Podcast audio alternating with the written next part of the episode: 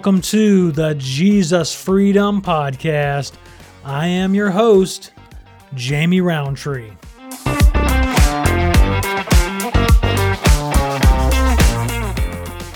In today's episode, I will continue the story of Jesus on the cross and how he crushed the head of the devil, and will explore the last words that were spoken on the cross. Thank you for listening. In the beginning, God created the lush paradise Garden of Eden. There was an abundance of gorgeous and beautiful trees filled with all kinds of delicious fruit to eat. God created trees just to look at and take in their beauty. In the ancient world, gardens were a symbol of the divine presence where heaven touched earth. King Solomon created a beautiful garden filled with all kinds of fruit trees. In the Song of Solomon, it starts off with a description about itself, which is a song, saying that it is the most wonderful of all the songs. It is a song about Solomon's garden and his beloved. But a rebellious creature lurked in the shadows. Seeking to stir up evil, he entered the Garden of Eden, seeking to trap the man and the woman created in the image of God. After the humans fell into his trap, the Father in Genesis 3 tells them the consequences and the curse as a result of their disobedience. He tells the crafty serpent that there will be hostility between his offspring and the woman's offspring. But a time would come when the woman's offspring would crush the head or the skull of the serpent, but the serpent would be would bruise his heel.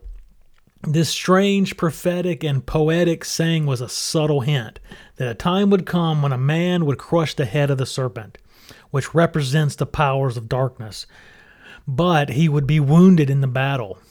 Psalm 68:21 declares God will smash the heads of his enemies, crushing the skulls of those who love their wicked ways. Psalm 74 declares, You, O God, are king and smash the heads of the sea monster. Jesus was crucified on Golgotha, which means the place of the skull. On the cross, Jesus, through his suffering, crushed the head of the serpent and smashed the skulls of the monsters. The human skull is also a symbol of death. It's common to see it this time of year around Halloween. But Jesus, through his death, broke the power of death once and for all. The Jewish religious authorities mocked and ridiculed him. They thought they had won the victory. That old crafty serpent the devil probably cackled with the most hideous laugh. Jesus is dead, but like a lightning bolt from heaven that strikes the earth, the power of God would shake the heavens and the earth. Jesus would terrify his enemies. They didn't see what was coming. They were not expecting a resurrection. No one was. Jesus told his own disciples they didn't understand.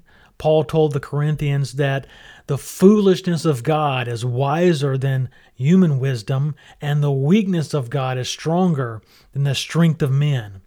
Through the foolishness of the cross, Jesus confounded his enemies and crushed them. The cross is the greatest victory and triumph in all of human history. We still talk about it 2,000 years later. People are saved by its power. Others continue to mock. Many are indifferent.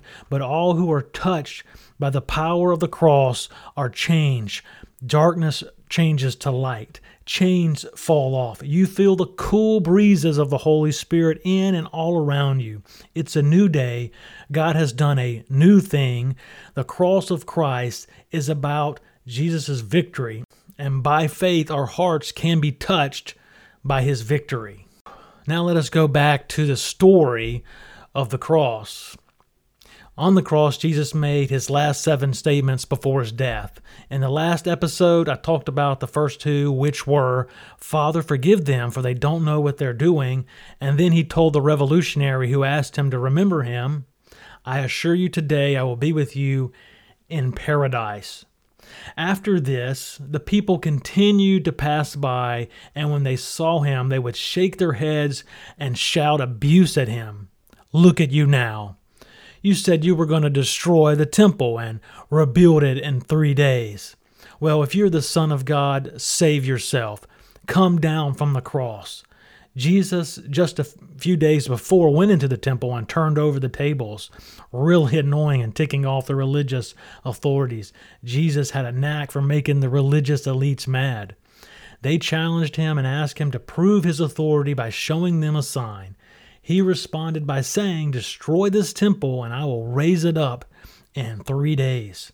Of course, this sounded ridiculous to them. It had taken 46 years to build that temple. But Jesus wasn't talking about that temple. He was talking about his own body as the temple, the new temple that would host the abiding and manifest presence and the glory of God. Hebrews chapter 9 declares that Christ didn't enter the holy place made with human hands, which was only a copy or a symbol of the true one in heaven. He entered into the temple in heaven and appeared before the Father in our defense. He offered himself and his own blood up once and for all to take away the sins of many people.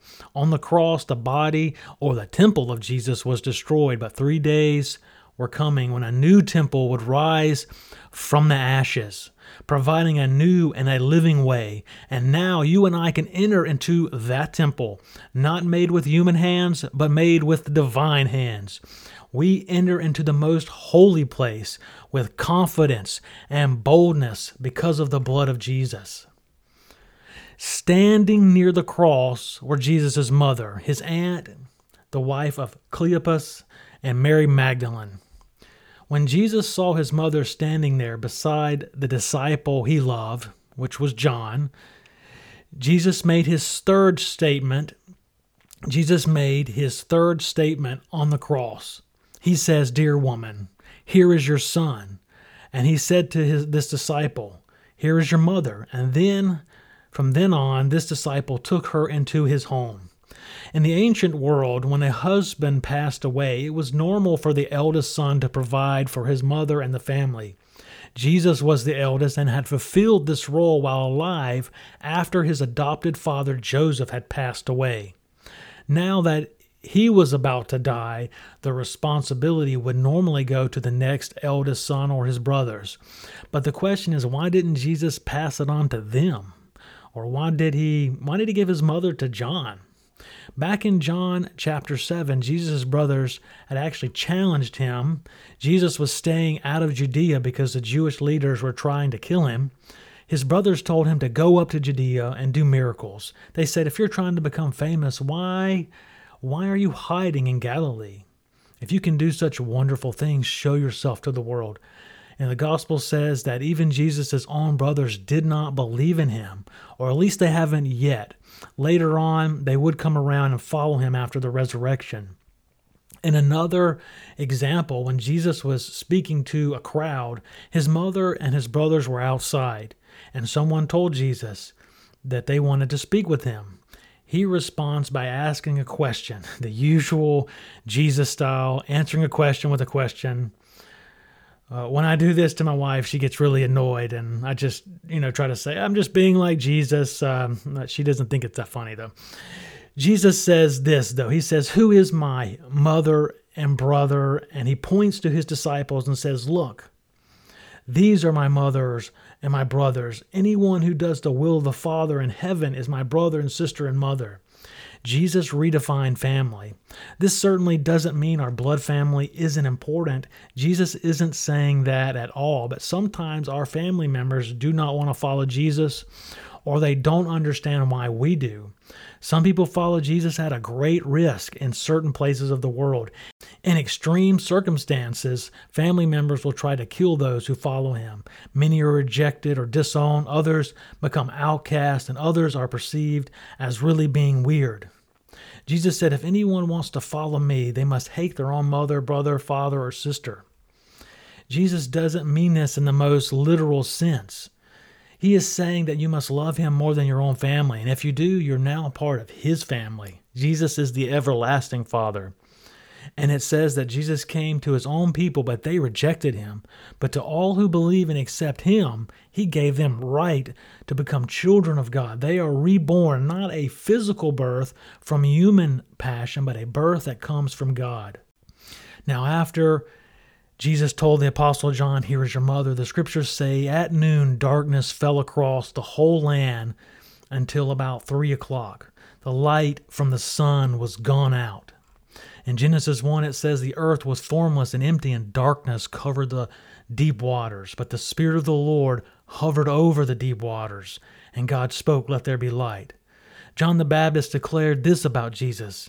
He said, He is the one true light who gives light to everyone, but the people love darkness more than the light, for their actions were evil. All who do evil hate the light and refuse to come near it, for fear their sins will be exposed. But those who do what is right come to the light so others can see that they are doing what God wants.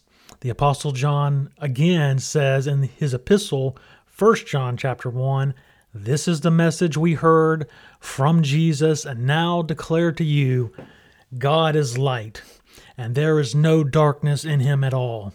So we are lying if we say we have fellowship with God but go on living in spiritual darkness. We are not practicing the truth. But if we are living in the light as God is in the light, then we will have fellowship with each other, and the blood of Jesus cleanses us from all sins. Just like in the beginning when darkness covered the earth, as Jesus hung on the cross on the verge of death, Darkness fell upon the land, but God spoke, Let there be light. The light of the resurrection was just three days away, and the world would never be the same. This resurrected man, Jesus, would be a new work of God's creation. As darkness fell across the land, then Jesus would utter his fourth statement that would express the depths of his suffering. Jesus called out with a loud voice, My God, my God, why have you abandoned me? This is the first time Jesus doesn't say Father, but he says, My God. Only hours earlier, he had told his disciples, The Father and I are one. Now, not only is Jesus' body broken, but his heart and his being is crushed. He will soon make three more statements and die. In Isaiah 53, the prophet foretells of the Messiah's suffering and says it was the Lord's good plan to crush him and to cause him grief. Yet, when his life is made an offering for sin, he will have many descendants. He will enjoy long life, and the Lord's good plan will prosper in his hands. When he sees all that is accomplished by his anguish, he will be satisfied, and because of his experience, my righteous servant will make it possible for many to be counted righteous. In the Old Testament story, after Yahweh delivered Israel from the powers of Egypt, and they came to the foot of Mount Sinai, where they would receive the Ten Commandments and see and witness the power of God on the mountain, Yahweh would ask them to enter into a covenant.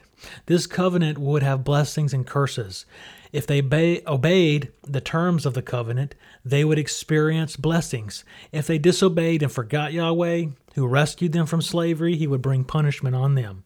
The terms of the covenant are spelled out like a contract. If you do your part, I'll do my part. If you don't, like a good father, he will discipline you. But Israel did much more than just sin a few times. They abandoned the covenant altogether so, as spelled out in that covenant or the agreement, he punished them after centuries of persistent apostasy, corruption, and injustice. He sent the prophets to warn them, to call them back to the agreement, and foretold of the consequences of their rebellion. And Yahweh was true to his word. Babylon surrounded and captures Jerusalem. While they were in exile and even after exile, many of the Israelites complained about God, believing and saying that Yahweh had forgotten or abandoned them because of the fall of Jerusalem and becoming slaves to the Babylonians. But the prophets also foretold of their deliverance from exile through King Cyrus, and they would go back to Jerusalem and rebuild the city. Many of the Israelites questioned and lost faith in Yahweh, even though the prophets clearly explained why all these things happened. In Isaiah 49, the people of Jerusalem accuse God of deserting and abandoning them. God's response is that he could never forget his beloved. Can a mother forget her child? It's rare to see a mother abandon her children. Women will and have endured extreme abuse just to stay near their children. We are more surprised to hear stories of mothers abandoning their children than men running off. But even if a mother does forget her child and abandoning her child, the Lord will not forget you. Your name is written on the palm of his hands. After Jesus was resurrected, Thomas touched his nailed scarred hands. Our names are written, and your name is written with the nails that pierced his hand. God the Father can't forget you. He created you and He delights in you. He chose suffering to bring you back and to restore you. Our suffering many times can cause us to question God, and like Jesus on the cross, we might feel abandoned.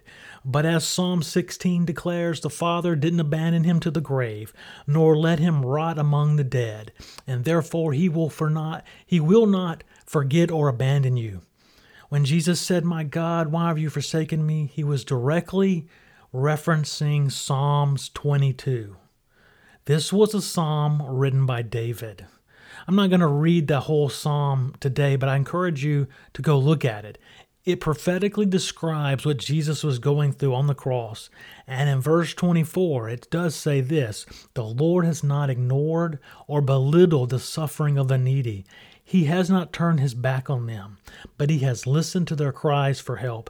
Then the psalm turns into a praise song, saying, Their hearts will rejoice with everlasting joy. Here are my closing thoughts we can rejoice in the victory that Christ made by crushing the head of the serpent and the powers of darkness. He is the true light and liberator of those who are in darkness. Jesus came to start a new family, to have adopted sons and daughters, to fellowship with Him in the light. We can be encouraged that no matter what we are suffering, He suffered too, and He will not forget us, and He will hear our cries for help. Thank you for listening to the Jesus Freedom Podcast. I think I have about one more episode left to finish this series on the suffering love of Jesus, where I'll address the last three statements that Jesus made on the cross. I would love to hear from you. You can reach me at the Jesus Freedom Podcast at gmail.com. Once again, thank you for listening and have a great day.